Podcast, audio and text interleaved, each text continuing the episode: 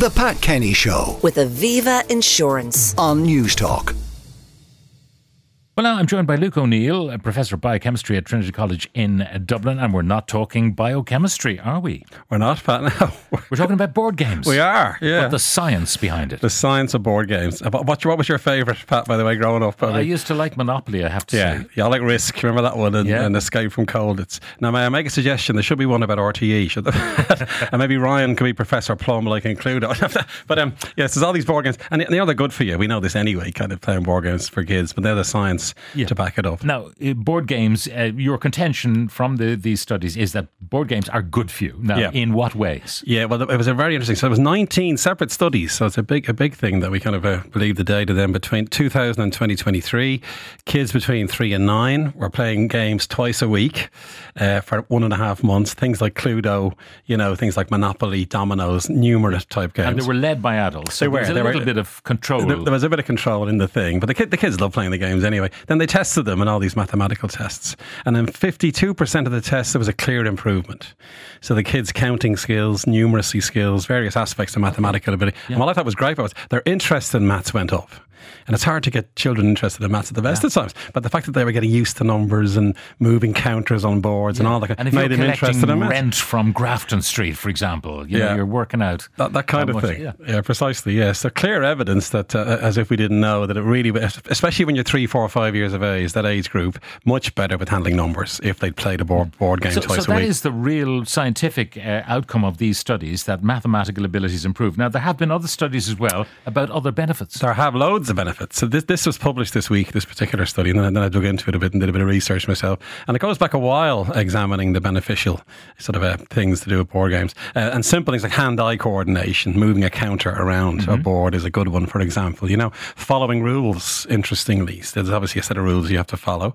Uh, being a good loser, which, in other words, you learn various life skills by playing these different games, you know. And then sometimes teamwork, because some of these games involve being in teams. Yeah. And again, evidence is if you get children to play those games, you improve along those lines. But I think my favourite, part was um, improved attention span. And of course, the times we live in, very short attention span these days in children Okay. because of all the distractions. If they focus on a game for 5, 10, 15, 20 minutes, it seems like a lifetime, I suppose, to them. Overall attention span then improves. Their They- they can ability to focus more. concentrate on something Uh, uh, improves. Exactly. Yes, there's another good, Um, good benefit. uh, what about um, board games soothing anxiety? This is a great one. Yes, some, many children have social anxiety, you see. And, and if you give them a board game, there's a set of rules to follow. So that relaxes them slightly, right? First of all, they know what to do, kind of thing. And then they're with friends and they can build friendships in a kind of safer, less stressful way if they're playing a game with a friend, because you don't need to worry about having a conversation, say, or whatever. So you're following the game, you're with a friends, you're enjoying yourself. And they- they've shown very clear effects now on social anxiety in particular, being, being um, And, and obviously, if the kids are playing a, a physical board game, they are unplugged from their machines. Big one. Yeah, and again, there's lots of worry. Psychologists uh, are terrified, not terrified, but they're, they're, they're saying too much screen time is bad, right? Because you're on your own, you're on your screen, you're scrolling all the time. How do we unplug from that, get into a board game?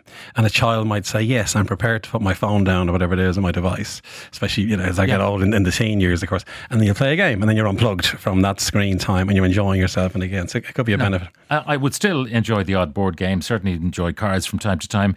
Um, so, older people, can they get any benefit from playing board games, or is it too late? No, that was the second thing. Yeah, which is fantastic. So a big study again, about a thousand people over the age of seventy, and again they were followed playing these various games, and then they tested cognitive ability, and there was a massive improvement in cognitive ability here. So they were able to show things like better cognition function, better memory, better thinking speed were all improved if you played more board games again if you're over seventy. And the great phrase here, Pat, was it's a great way to protect your cognitive health. And of course, as you get older the risk of cognitive problems increases. You know, you can stave that off by playing board games because again you're concentrating and you're focusing. And again, things like Wordle and, and obviously TV shows like Countdown again beneficial for people over seventy as well. So there's, there's benefits And, there. and the final thing about in this uh, area is that children can actually watch their parents playing. This is a good one, wasn't it? Yes. So, Yeah. so it's, it's about parenting ultimately for anybody listening in and play a board game with your kids because because first of all they'll watch you having fun.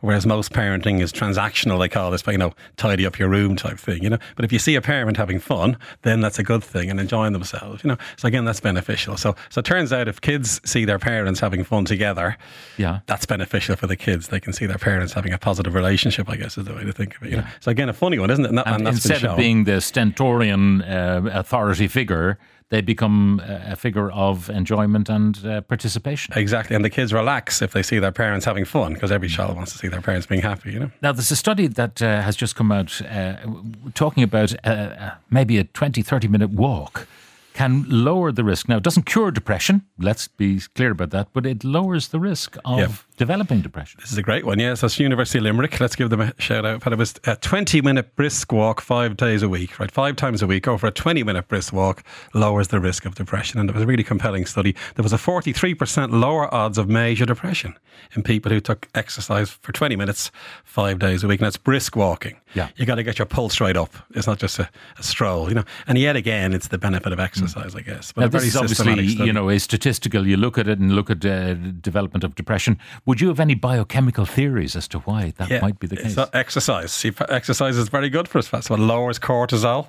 That's a stress hormone, for example. You know, clearly the benefits are in the brain as well, and whatever the neurotransmitters are.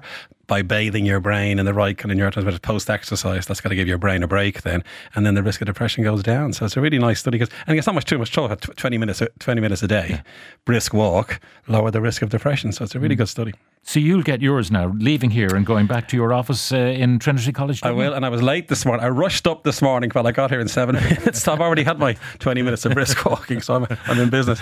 Luke O'Neill, Professor of Biochemistry at Trinity College in Dublin. Uh, thank you very much for joining us.